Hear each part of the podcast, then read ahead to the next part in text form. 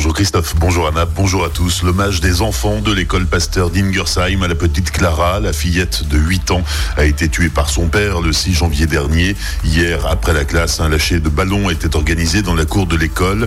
Le nom de la fillette avait été écrit au sol avec des dizaines de bougies. Le maire était là, l'inspecteur d'académie aussi, la directrice de l'école, les instituteurs, les parents d'élèves et les enfants bien sûr. Après quelques discours et souvenirs évoqués la gorge serrée, une centaine de ballons roses et blancs se sont envolés dans le ciel.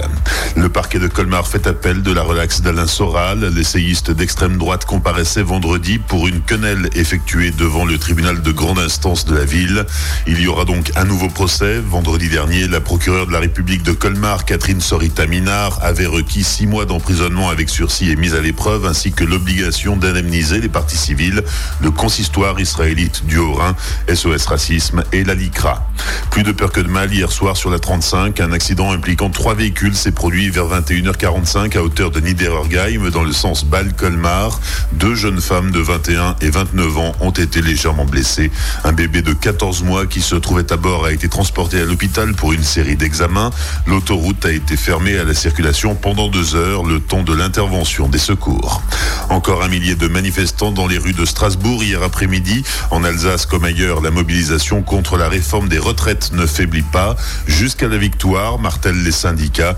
Hier matin déjà, 150 personnes étaient rassemblées devant le rectorat de Strasbourg. Depuis le 5 décembre dernier, la détermination reste intacte et l'intersyndicale espérait faire de ce mardi 14 janvier une nouvelle date décisive. Un autre appel à manifester a été lancé pour demain, jeudi.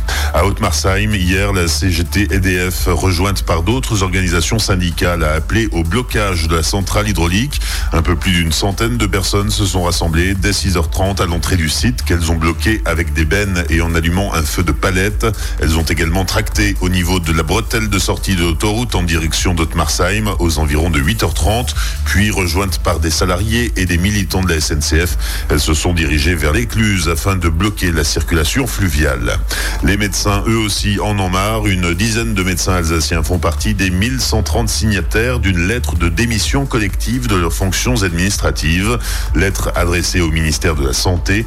Ils dénoncent les restrictions budgétaires subies par l'hôpital public depuis des années, leurs conséquences néfastes sur la sécurité des patients, mais aussi sur les conditions de travail du personnel soignant.